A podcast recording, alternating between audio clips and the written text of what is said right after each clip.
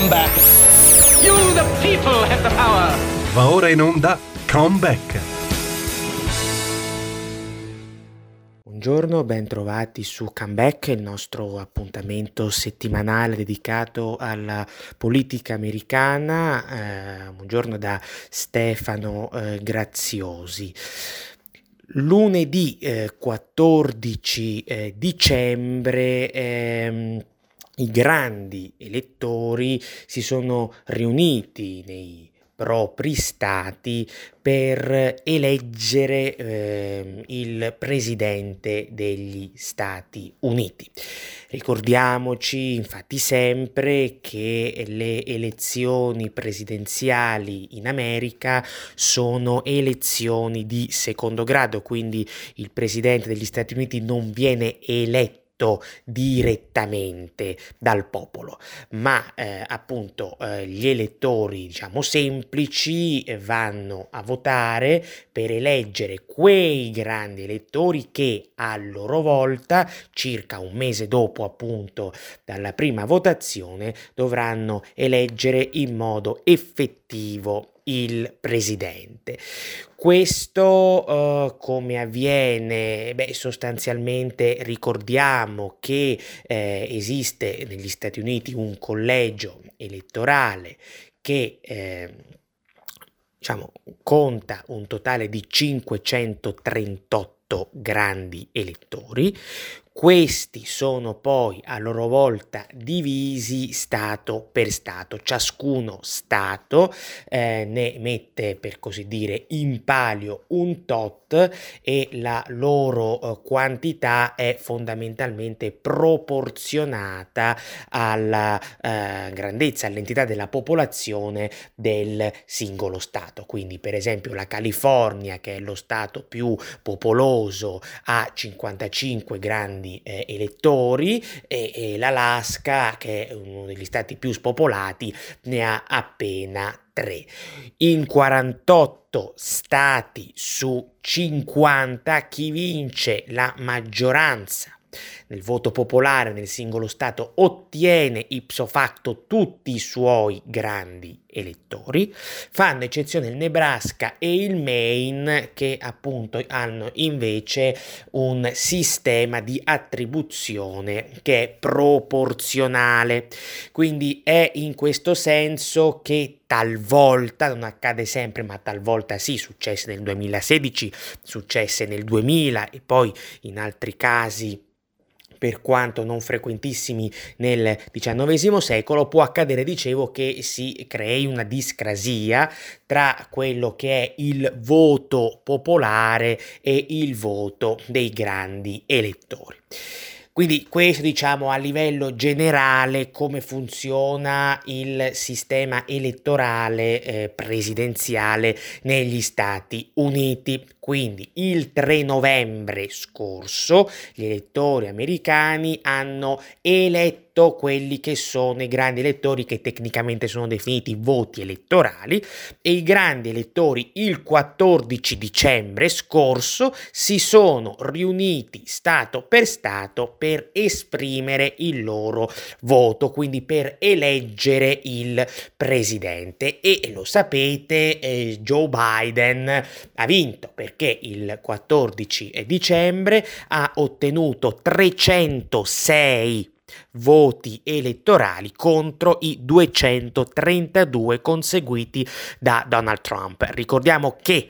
per conquistare la Casa Bianca, il numero magico, il quorum di grandi elettori necessari sia appunto di duecentosettanta, quindi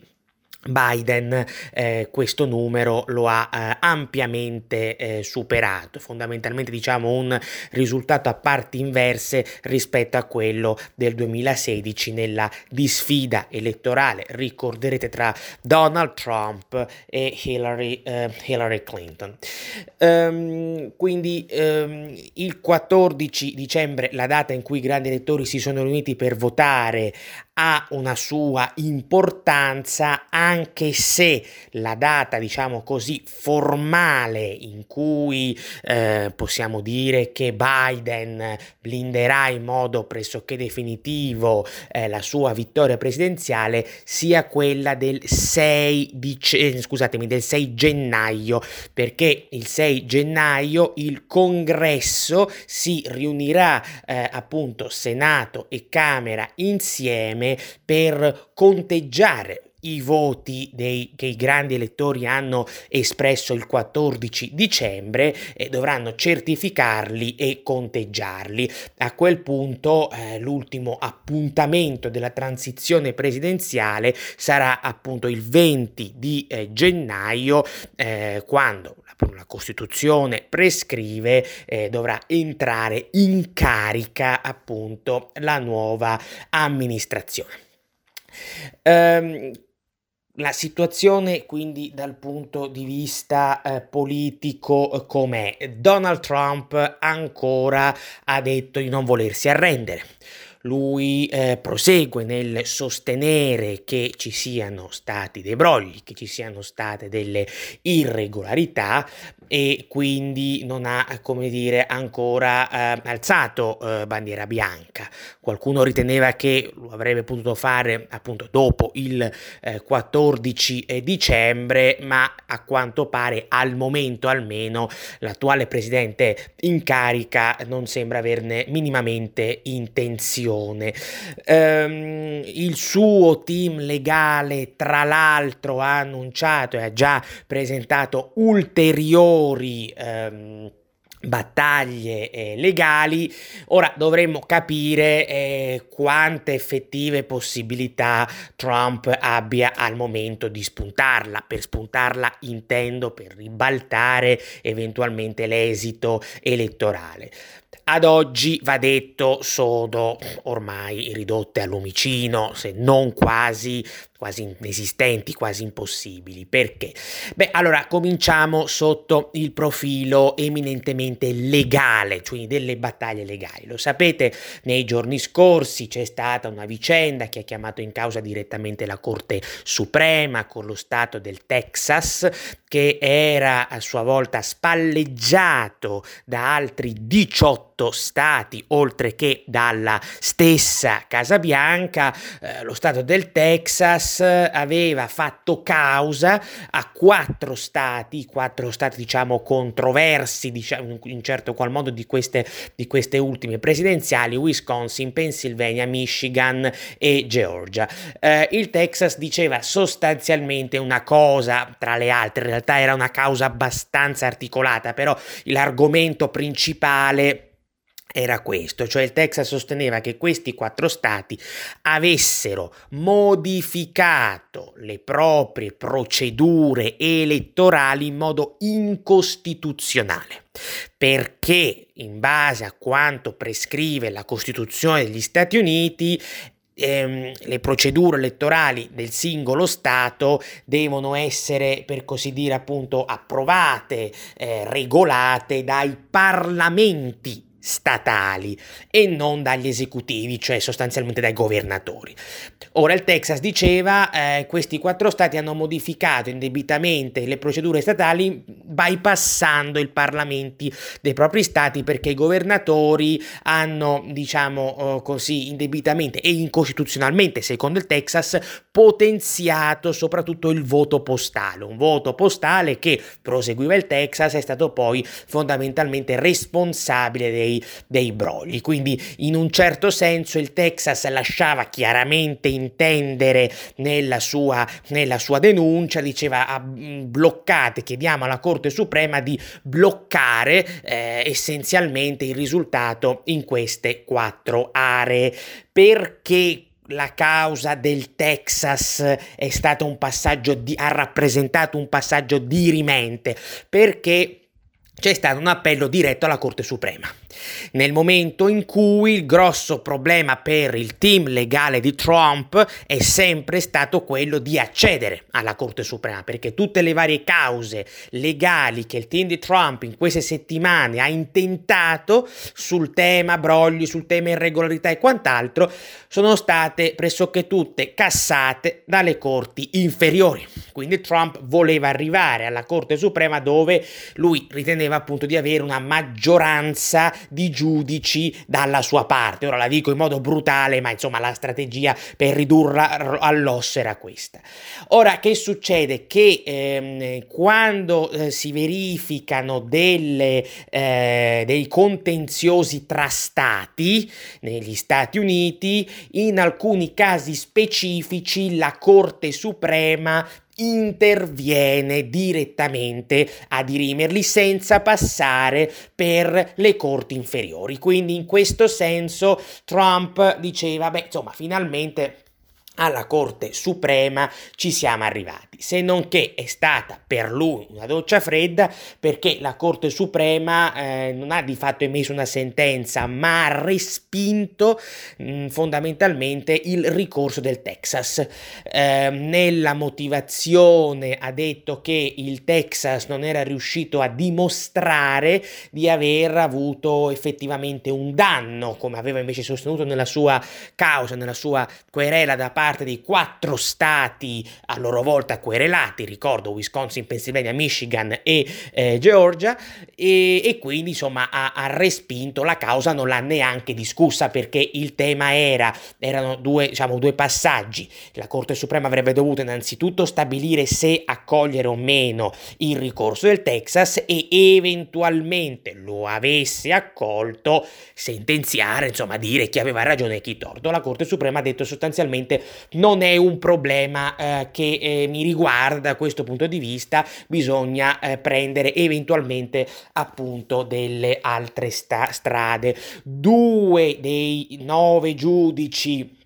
della Corte, eh, Thomas e Alito, hanno accompagnato, diciamo, il, il breve pronunciamento, la breve risposta, con un altrettanto breve comunicato, comunicato dicendo che loro avrebbero comunque accolto la richiesta eh, di discutere la causa, ma non si sono minimamente sbilanciati nel merito, dicendo insomma che avrebbero magari eh, diciamo così appunto eh, sposato o meno eh, la linea Dei, eh, la linea dei ricorrenti. Insomma, la Corte Suprema, questo è il dato, alla fine ha cassato eh, la, la, la, il ricorso del Texas, ha creato forte scoramento da parte di, ha determinato forte scoramento da parte di Trump, che si è detto deluso dalla Corte Suprema, l'ha criticata anche nelle, insomma, negli ultimissimi giorni. E, e perché sono tornato sul Texas oggi? Beh, sostanzialmente perché, vi ripeto, quella era la causa dirimente, è da lì che è passato tutto. Nel momento in cui la Corte Suprema ha rifiutato di prendere in considerazione, di, di trattare quel ricorso, è francamente molto molto molto improbabile che dal punto di vista legale eh, Trump possa adesso ormai spuntarla. È vero, come vi dicevo prima, può intentare nuove cause, lo sta già facendo, ma deve necessariamente passare per le corti inferiori. E come dicevo appunto prima, eh, ad oggi eh, tutti i vari tentativi che erano stati appunto condotti attraverso le corti inferiori eh, da parte di Trump, del, tri- del team di Trump, sono miseramente eh, falliti. Quindi va detto anche qui sì che la Corte Suprema, come vi accennavo prima, non si è, es- non si è espressa nel merito, ma ne ha fatto più una questione di carattere procedurale. Però il dato resta sempre quello, cioè eh, se la Corte Suprema effettivamente avesse voluto pronunciarsi, quella era l'occasione, eh, non lo ha fatto, e quindi sotto il profilo legale non credo che ci saranno eh, grossi grossi cambiamenti. L'altra strada che Trump sta cercando di percorrere a questo punto è quella del ricorso non tanto sotto il profilo eminentemente legale ma parlamentare, perché lui dice, lui insomma parlo, il suo team sostanzialmente dice, la data dirimente è il sei gennaio, perché come vi dicevo prima è il sei gennaio che il Congresso conterà e certificherà i voti dei grandi elettori. Quindi è lì che dobbiamo intervenire. Anche qui però, insomma, la strada è fortemente in salita. Per quale ragione? Che cosa potrebbe accadere il sei gennaio? Allora, ehm, in base a quello che prescrive il cosiddetto Electoral Count Act, che è una legge del milleottocentottantasette, una legge piuttosto confusa, farraginosa, che è auspicabile che il nuovo congresso eh, si occupi in qualche modo di emendare o comunque di rendere un po' più chiara, perché è eh, francamente, francamente eh, una, una stranezza giuridica, mettiamola in questi termini. Non è, non è una legge ecco, particolarmente aggiornata ed efficiente, e sta dimostrando tutti i suoi problemi, almeno a livello potenziale, proprio in questo, in questo duemilaventi. Comunque, diciamo, questa legge dice che nel momento in cui avviene da parte del Congresso, riunito a Camere congiunte, il conteggio e la cer- certificazione del conteggio dei voti dei grandi elettori, si possano, si possano avanzare delle, eh, diciamo così, dei, dei ricorsi, delle contestazioni da parte dei parlamentari. I parlamentari possono dire: quel pacchetto di grandi elettori che proviene dallo Stato X, secondo me non va bene e quindi io lo contesto. Ovviamente ci deve essere una ragione alla base, però insomma la contestazione è possibile a livello teorico. Quindi, quindi... Trump probabilmente, no probabilmente, anzi lo ha già fatto capire, punta a quello. Però dobbiamo poi entrare nello specifico. Perché? Perché in base a quello che prescrive e permette sostanzialmente l'Electoral Count Act, non basta che un parlamentare si alzi e dica: que- voglio contestare quel determinato pacchetto, quella determinata lista di eh, grandi elettori che proviene dallo Stato X o dallo Stato Y. La procedura è molto più complessa.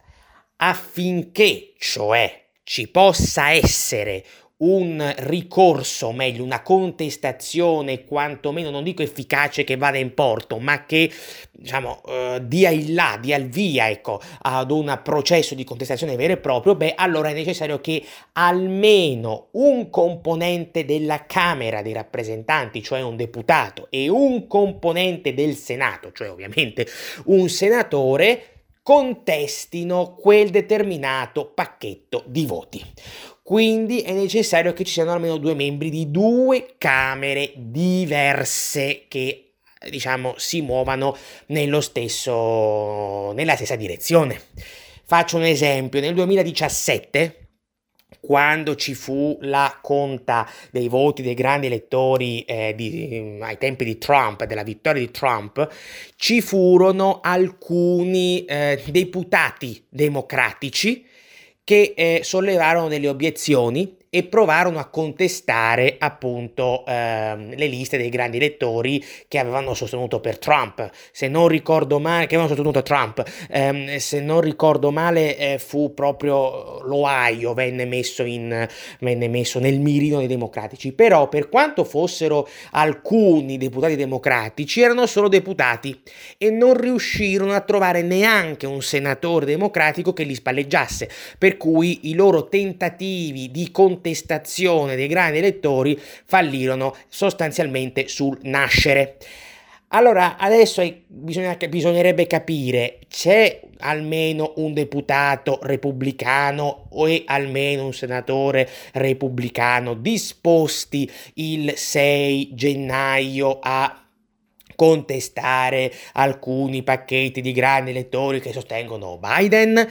La risposta è ni, cioè c'è almeno un deputato, questo sì, lo ha già detto, si chiama Mo Brooks, deputato repubblicano dell'Alabama, che ha già detto, uh, ha chiarito, poi vedremo se lo farà, però per ora, per ora ha detto che vuole avviare un processo di contestazione eh, di alcune liste di grandi elettori il sei di gennaio prossimo. Dall'altra parte però per il momento non c'è stato un senatore repubblicano che abbia detto altrettanto. Si sono fatti dei nomi negli scorsi giorni. Uh, Ron Johnson, senatore del Wisconsin, Rand Paul, senatore del Kentucky, uh, questi potrebbero, si dice almeno, non, soprattutto Paul, perché Johnson non, non è chiarissimo in realtà. Paul ha detto che non esclude in un certo qual modo la possibilità, l'eventualità di eh, avviare una contestazione, però al momento non c'è, non, non si sa nulla di certo. In più ricordiamoci che pochi giorni fa il capogruppo repubblicano al Senato, Mitch McConnell, si è congratulato con Biden per la vittoria, cioè subito dopo, poco dopo comunque, eh, il quattordici dicembre, cioè il giorno in cui i grandi elettori si sono riuniti, e una buona parte dei senatori repubblicani lo ha di fatto seguito, perché McConnell ha fatto capire che lui non ha nessuna, nessuna intenzione di appoggiare una contestazione nei confronti delle liste, de, delle liste dei grandi elettori il sei gennaio. Quindi questo, diciamo, che pone un problema, perché se non si trova almeno un senatore, eh, fondamentalmente eh, un'eventuale contestazione promossa dal suddetto deputato eh, del, dell'Alabama eh, non andrà da nessuna parte. Ma poniamo il caso che comunque almeno un senatore si trovi. Rand Paul è una testa, diciamo, calda, è uno che spesso e volentieri ha votato in modo dissenziente rispetto al suo partito, quindi mettiamo caso che il senatore Paul decida di appoggiare il suo collega eh, della Camera. Che cosa accadrà? Che cosa potrebbe accadere? Lo analizzeremo nella seconda parte della trasmissione. A tra poco. Buongiorno, bentrovati su Comeback, il nostro appuntamento settimanale dedicato alla politica americana. Buongiorno da Stefano Graziosi. Nella puntata di oggi stiamo cercando un po' di affrontare eh, un tema abbastanza spinoso, eh, quello dei ricorsi da parte di Trump, eh, ricorsi che, va detto, insomma, um, non hanno grosse, ormai ad oggi, grosse possibilità quantomeno di raggiungere un ribaltamento elettorale. Nella prima parte della trasmissione abbiamo visto come sotto il profilo eminentemente legale ormai la battaglia stia diciamo arrancando, soprattutto dopo il dopo dopo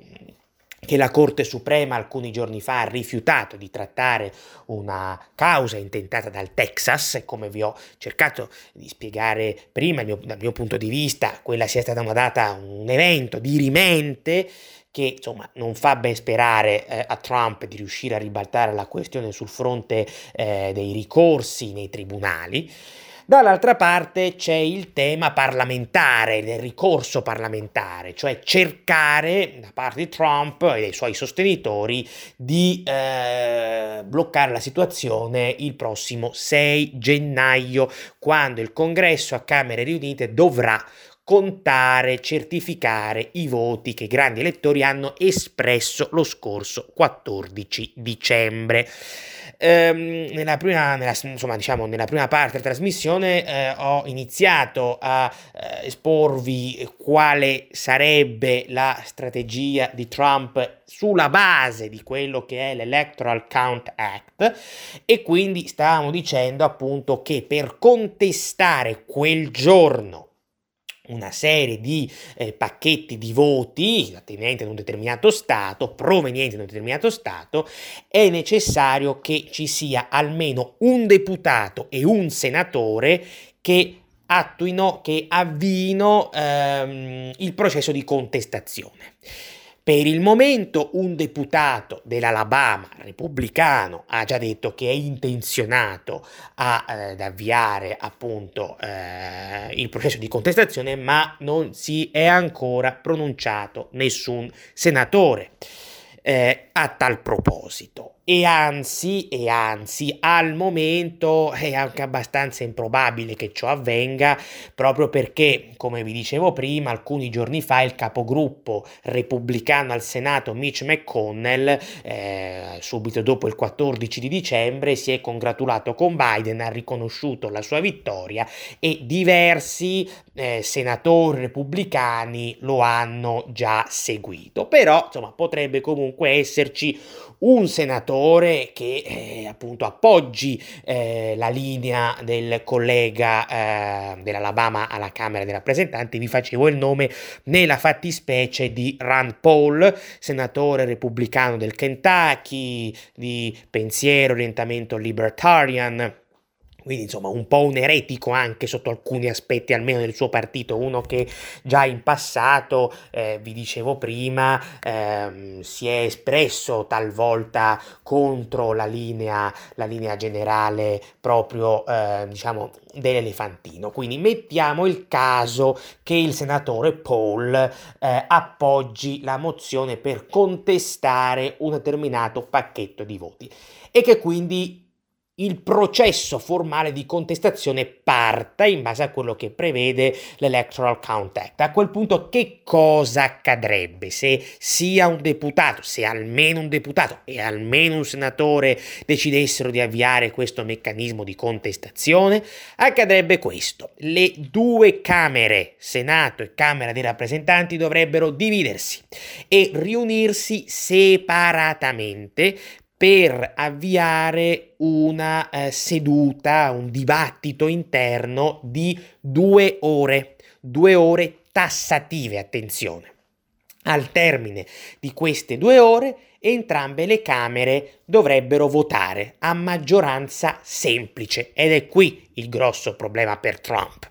La Camera dei Rappresentanti, ah, scusatemi, considerate sempre che a votare non è il Congresso di oggi, ma è il Congresso rinnovato, quindi il Congresso che diciamo è stato eletto eh, lo scorso tre novembre, quando lo scorso tre novembre si è votato non solo per eleggere grandi elettori che eleggono a loro volta il Presidente, ma si è votato anche per eleggere la totalità della Camera dei Rappresentanti e un terzo del Senato. Quindi è il nuovo Congresso che si occupa di queste operazioni. Quindi, premesso questo, è necessario che dopo che le due Camere, riunitesi separatamente, hanno condotto un dibattito interno di due ore tassative, votino a maggioranza semplice, vi dicevo, ed è qui il problema per Trump, perché la Camera dei Rappresentanti continua ad avere una maggioranza democratica, una maggioranza più risicata rispetto al Congresso, diciamo, tra virgolette, vecchio, ma comunque ha una maggioranza democratica ed è francamente improbabile che ci siano dei deputati democratici che vogliano, eh, come dire, appoggiare la linea di, la linea trumpista, la linea di contestazione a Trump. Dall'altra parte il Senato eh, avrebbe, avrebbe una risicata maggioranza, molto risicata. Però a quel punto eh, voi capite, eh, il problema è che eh, anche avendo una maggioranza risicata, i repubblicani non sono tutti repubblicani, non sarebbero tutti repubblicani favorevoli a portare avanti il processo di contestazione. È lì il grosso problema per Trump. Non solo, e questo era già noto da settimane, ci sono alcuni senatori eh, repubblicani che, lo sapete, cordialmente detestano Trump e che non lo seguirebbero mai in questo tipo di linea. Penso al senatore dello Utah Mitt Romney, alla senatrice del Maine Susan Collins, ma il pronunciamento, se così possiamo dire, di McConnell avvenuto alcuni giorni fa, beh, quel pronunciamento pesa come un macigno. Quindi non solo il voto di McConnell non andrà a favore eh, di quel tipo di linea, ma prevedibilmente il, voto, la, il pronunciamento di McConnell si porterà dietro svariati senatori repubblicani. Voi capite bene che in una situazione in cui la maggioranza è risicatissima, bastano due, tre defezioni e, e il tentativo, diciamo così, eh, non va, non va da nessuna parte. Mettiamo poi anche il caso, che è un caso totalmente improbabile, va detto, eh, che il Senato votasse anche a maggioranza favorevolmente la linea di Trump su questo fronte, si creerebbe un conflitto tra le Camere e a quel punto lì non è che sia esattamente chiaro quello che succederebbe, ma, ma secondo quanto riportava alcuni giorni fa la testata politico punto com, citando alcuni esperti di Electoral Count Act, probabilmente in caso di un conflitto su, eh, una, su, su determinate su, su, scusatemi, su liste di grandi elettori confliggenti, che cosa accadrebbe? Molto probabilmente, dico probabilmente perché sarebbe una situazione abbastanza oscura, comunque eh, dovrebbe far fede, far fede la lista certificata dal governatore dello stato di appartenenza e, e nei vari stati, come dire, eh, controversi, i governatori hanno certificato le liste attuali, che sono le liste dei grandi elettori favorevoli a eh, Joe Biden. Quindi Sotto, anche sotto il profilo del ricorso parlamentare non possiamo dire, non possiamo usare la parola impossibile, ribaltare la situazione, ma lo è quasi impossibile, perché c'è un fortissimo, un elevatissimo grado di eh, diciamo di, di, di assenza di probabilità, o con, di, di, di scarsezza di probabilità, mettiamola più in questo, in questo modo. Quindi sì, sotto questo aspetto è quasi, è quasi impossibile effettivamente da parte di Trump ribaltare la questione, e per via legale e per via parlamentare. Per cui, arrivati a questo punto, eh, la, la, la ragione, uno si potrebbe anche legittimamente chiedere: ma se insomma speranze di ribaltare concretamente l'esito non ce ne sono, che cosa sta facendo Trump? Perché si ostina eh, ad andare avanti con queste battaglie? Ehm, gli, la risposta che eh, provo a darmi è la seguente, cioè lui non sta ragionando più eh, in termini di eh, appunto effettivamente di ricorsi legali o di ricorsi parlamentari, ma sta ragionando in termini politici, cioè probabilmente, e poi ovviamente non sto nella sua testa, quindi provo a ipotizzare, la sua una strategia politica di medio-lungo termine. Ammesso e ancora non concesso, perché non è ancora detto, che voglia ricandidarsi nel due per il duemilaventiquattro, beh, eh, capite bene che per lui è assolutamente fondamentale dal punto di vista della strategia politica mettere sotto pressione l'amministrazione americana entrante, il presidente entrante Joe Biden, e diciamo anche eh, delegittimandone costantemente la vittoria, perché questo tipo di delegittimazione eh, ovviamente poi si traduce in un indebolimento politico da parte dello stesso Biden e della, da parte della sua amministrazione eh, entrante. Attenzione, perché se andiamo a vedere i sondaggi, insomma, effettivamente eh,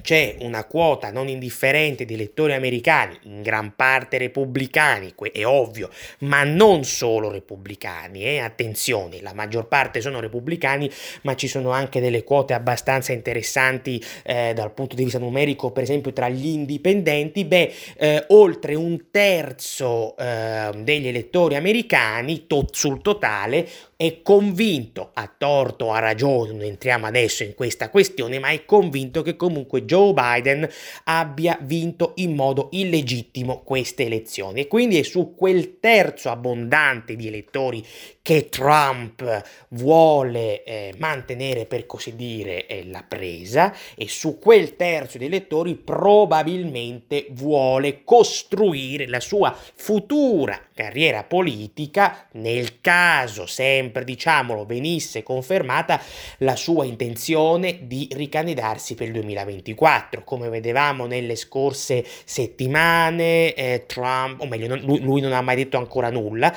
si è sempre rifiutato di dire eh, se abbia realmente intenzione di ricandidarsi, perché lui ufficialmente almeno ancora è in contenzioso, lo ha detto, io non mi arrendo, voglio, voglio mantenere eh, come dire, le battaglie per questo eh, duemilaventi, eh, però insomma diversi organi di stampa nelle scorse settimane, Reuters, New York Times, il sito Axios eh, e altri ancora, anche The Hill, avevano detto, bah, secondo i ben informati lui sarebbe già proiettato Uh, per il duemilaventiquattro. Anche politico punto com in un recente interessante articolo ha detto che lui sarebbe intenzionato, quindi in questo momento avrebbe voglia di ricandidarsi, probabilmente lo farà, poi è ovvio tutto in quattro anni può succedere e non è neanche detto che poi alla fine questa questa ricandidatura eventuale vada in porto, ma è ovvio qui stiamo parlando stiamo parlando eh, per il momento di, di, di scenari rispetto a cui sappiamo, possiamo sapere al momento poco o nulla, però ecco l'idea che io mi sono fatto è quella che lui appunto si stia già muovendo in termini di strategia politica e che quindi non ritenga neanche lui credibile, fattibile, concreta, concreta un'ipotesi di ribaltamento dell'attuale, eh, dell'attuale risultato elettorale, non fosse altro perché come abbiamo visto nel corso di questa trasmissione sia dal punto di vista legale che dal punto di vista delle procedure parlamentari insomma eh, gli, diciamo i margini di manovra che gli sono rimasti non, non, fanno, non fanno ben sperare dal suo punto di vista. Ormai è oggettivamente quasi, quasi impossibile, se non addirittura impossibile. Vedremo comunque quello che accadrà, eh, il punto sarà capire eventualmente eh, quando Trump eh, annuncerà la sua ricandidatura. È probabile che eh, questo annuncio avvenga comunque dopo il sei di gennaio, perché come vi dicevo prima il sei di gennaio è, è la data diciamo formalmente dirimente e quindi fino a quella data Trump vuole in un certo senso dare l'idea, no? Mantenere viva l'idea che i giochi possano essere, possano essere in qualche modo ancora aperti. Poi per carità magari farà anche qualche altra causa nei giorni successivi, però al di là di questo io non lo so, ma è probabile che eh, un, l'annuncio di un'eventuale ricandidatura eh, possa avvenire eh, verso insomma dopo la fine di tra, tra la fine di gen, tra, scusatemi tra il sei gennaio, tra il sette gennaio mettiamola così, e l'insediamento di eh, Biden il venti gennaio. Sono circolate anche indiscrezioni nei giorni scorsi secondo cui lui, Trump intendo, vorrebbe tenere un grande comizio proprio il venti di gennaio eh, in concomitanza con l'insediamento di Biden. Se questo venisse confermato è ovvio potrebbe rappresentare una cornice interessante per annunciare una eventuale ricandidatura, però ovviamente come vi dicevo eh, bisogna, bisogna aspettare perché in questo momento c'è una grande confusione che regna sotto il cielo. Biden dal canto suo lo vedevamo, lo abbiamo anzi abbiamo analizzato già la settimana scorsa, sta eh, pian piano nominando vari esponenti, varie figure della sua squadra di governo, ehm, ma comunque il suo futuro politico eh, resta per così dire eh, sotto la spada di Damocle dell'incertezza, o non tanto un'incertezza sul fatto che possa diventare presidente perché ormai è fondamentalmente fatta, ma è eh, un futuro politico all'insegna di una profonda e strutturale eh, debolezza. Lo sapete, dovremo innanzitutto capire come andranno questi eh, ballottaggi eh, in Georgia per il Senato, perché come già abbiamo visto negli sc- nelle scorse settimane da quei due ballottaggi in Georgia che si terranno appunto a inizio gennaio eh, passerà, eh, dipenderà il destino della maggioranza al Senato, quindi se sarà una maggioranza democratica o una maggioranza repubblicana. E il Senato, come spesso vi dico, è fondamentale perché è dal Senato che passano le ratifiche delle nomine del Presidente, sia sia per quel che riguarda i giudici sia per quel che riguarda i ministri. Quindi insomma questo è già un primo punto, di una prima incognita. In secondo luogo, ma questo ve l'avevo già diciamo già abbastanza ehm, raccontato la scorsa settimana, ehm, alcune delle figure che Biden ha annunciato in determinati posti chiave sono figure insomma che eh, stanno suscitando un certo battibecco, un certo malumore all'interno dello stesso Partito Democratico, che è un partito fortemente diviso al suo stesso, al suo stesso interno, e qui diciamo che eh, questa sarà un tipo di dinamica da, da monitorare nei pro, nelle prossime settimane e nei prossimi mesi, perché attenzione, come per Trump i principali grattacapi durante i suoi quattro anni di governo sono venuti dal Partito Repubblicano, comunque da ambienti legati al Partito Repubblicano, con Biden sarà lo stesso a parti inverse, cioè Biden i principali problemi nella sua presidenza li avrà probabilmente proprio da parte della sinistra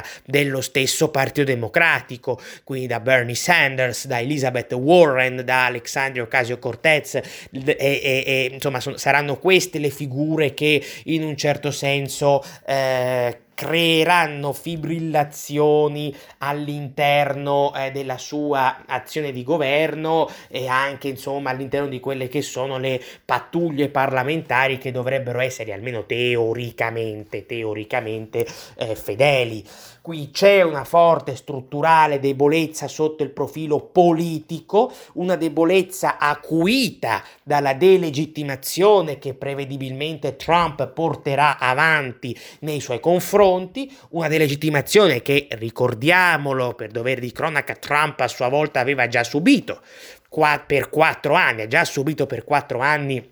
da parte dei democratici sulla questione del Russiagate, sulla questione del cosiddetto Ucrainagate e su, anche su altri fronti. Quindi diciamo che eh sì, eh, il rispetto istituzionale negli Stati Uniti è in crisi, questo è vero, però ecco, andiamoci piano prima di dire che questa crisi è solo colpa di Trump, perché Trump, l'ho sempre, io in queste trasmissioni l'ho sempre riconosciuto e sottolineato, ci ha messo del suo, ma i democratici in questi quattro anni non sono assolutamente stati da meno, e oggi uno dei grossi problemi che Joe Biden si trova, si trova ad avere, che si troverà ad avere, è il paradosso di un presidente in pectore che chiede, anche giustamente dal punto di vista teorico, unità, rispetto delle istituzioni eccetera, quando però si trova a capo ormai di un partito che per quattro anni insomma si è comportato nell'esatto, nell'esatto opposto. E infine eh, l'ultimo aspetto, ma non meno importante, eh, di debolezza anche politica, anche di questo avevamo parlato in parte la settimana scorsa, è eh, sotto il profilo giudiziario, eh, non tanto perché Biden individualmente mh, sia coinvolto in inchieste giudiziarie, ma lo sapete per suo figlio Hunter, che è sotto inchiesta da parte della Procura federale del Delaware. Eh, stanno emergendo, sono emerse anche in questi ultimissimi giorni una serie di eh, documenti, di email soprattutto datate duemiladiciassette, che hanno messo in evidenza sempre più stretti legami di Hunter con eh, una, una, alcune realtà economiche cinesi vicinissime, strettamente legate al governo e all'esercito cinesi. Quindi diciamo che l'incognita Hunter Biden rappresenta per Joe Biden, suo padre, un grosso problema, almeno a livello potenziale, sotto il profilo eminentemente politico. Ecco perché comunque anche questa è eh, diciamo così una spada una spada di Damocle eh, sul suo sul suo capo. Quindi è una situazione, quella statunitense, eh, diciamo che verte sul su un, su un forte elemento di incertezza da entrambe le parti, eh, da parte repubblicana perché non sappiamo per il momento se Trump voglia realmente eventualmente ricandidarsi. Non sappiamo se i repubblicani riusciranno a mantenere la loro maggioranza al Senato, e tutto, vi ricordo nuovamente, passerà dalla Georgia. Dall'altra parte una forte incertezza anche sul campo democratico, anche nel campo democratico, perché eh, appunto Joe Biden eh, si avvia ad essere un presidente politicamente debole dal punto di vista strutturale, e quindi quello che si scorge all'orizzonte, poi ovvio vedremo se sarà così, è una presidenza anemica, molto molto eh, diciamo così sfibrata e preda, questa è la cosa forse più preoccupante, delle paralisi interne, perché torno a ripetervi, attenzione, come per Trump i grossi problemi sono derivati da ambienti vicini al Partito Repubblicano, per Biden i grossi problemi proverranno da ambienti vicini alla sinistra del Partito Democratico. Io per oggi vi saluto, ne approfitto anche ovviamente per farvi gli auguri di buon Natale, continueremo a monitorare poi la situazione nelle prossime settimane. Una buona giornata da Stefano Graziosi. Come back. Come back. Then in the name of democracy, fight for a new world. Avete ascoltato Come Back.